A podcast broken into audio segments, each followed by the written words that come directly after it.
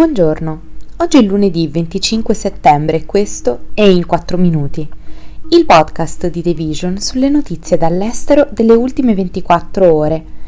Parleremo della Camera bassa indiana che vota per riservare un terzo dei seggi alle donne e della Corte Suprema brasiliana che si pronuncia a favore dei diritti degli indigeni. Questo episodio è presentato da Telepass Tech company all'avanguardia nella rivoluzione della mobilità in un'ottica sempre più innovativa e sostenibile. Grazie a un'unica app che tiene insieme un esclusivo metodo di pagamento e una pluralità di servizi legati alla smart mobility come le strisce blu, il carburante o la ricarica dell'auto elettrica, l'uso di monopattini, bici e scooter in sharing, l'acquisto di biglietti e treni per pullman, dello ski pass per sciare e dei servizi per Venezia, Telepass trasforma ogni spostamento, anche quelli in montagna, in un'esperienza senza confini.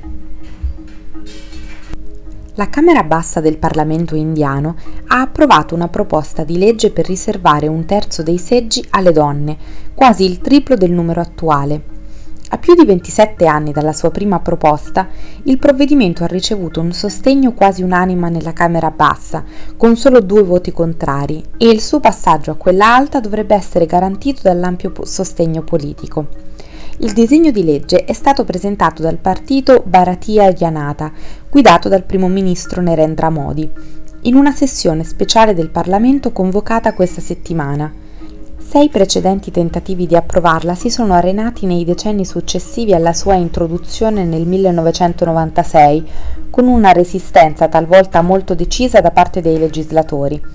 Tuttavia, anche adesso, la sua entrata in vigore potrebbe richiedere fino a un decennio, a causa di alcuni processi che devono avvenire prima per ridisegnare i confini elettorali dell'India, un esercizio di delimitazione che non inizierà prima del 2026. A questo si aggiunge la necessità per il governo di condurre il censimento, che non viene effettuato dal 2011. Questo provvedimento probabilmente sarà utilizzato da Modi per conquistare il voto femminile nella sua campagna per le elezioni generali del prossimo anno, previste per maggio, in cui cercherà di ottenere un terzo mandato come primo ministro. La rappresentanza politica femminile in India è stata a lungo una questione complicata. Nel 1966 Indira Gandhi è diventata solo il secondo capo di governo donna al mondo, quando è stata eletta primo ministro, e sebbene da allora ci siano state donne ministro di Stato e ministro di gabinetto, in India ci sono stati pochi segni di progresso in questo senso e la politica è ancora vista come un lavoro a predominanza maschile. Secondo i dati del governo, solo 104 dei 788 parlamentari indiani erano donne dopo le ultime elezioni nazionali, poco più del 13%. Queste cifre riflettono una più ampia sottorappresentazione delle donne in generale nella vita pubblica indiana. La Corte Suprema del Brasile ha bloccato i tentativi di ridurre drasticamente i diritti degli indigeni in quella che gli attivisti hanno definito una vittoria storica per gli abitanti originari del paese sudamericano. Nove degli undici membri della Corte hanno votato contro quelli che i gruppi per i diritti umani hanno soprannominato il trucco del limite di tempo, un tentativo sostenuto dall'industria agroalimentare di impedire alle comunità indigene di rivendicare terre che non occupavano fisicamente nel 1988. Di fatto solo due giudici hanno votato a favore della tesi del marco temporal, marcatore temporale appunto, che limita le rivendicazioni fondiarie degli indigeni, Cassio Nunes Marquez e Andrés Mendorsa.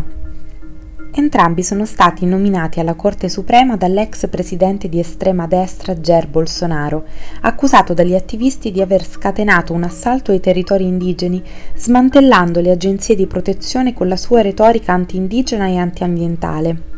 Secondo l'ultimo censimento, il Brasile conta 1,6 milioni di indigeni, la metà dei quali vive in terre ancestrali che dicono essere vitali per preservare la loro cultura e la loro lingua, principalmente in Amazzonia, ma anche negli stati agricoli. Questo è tutto da The Vision. A domani.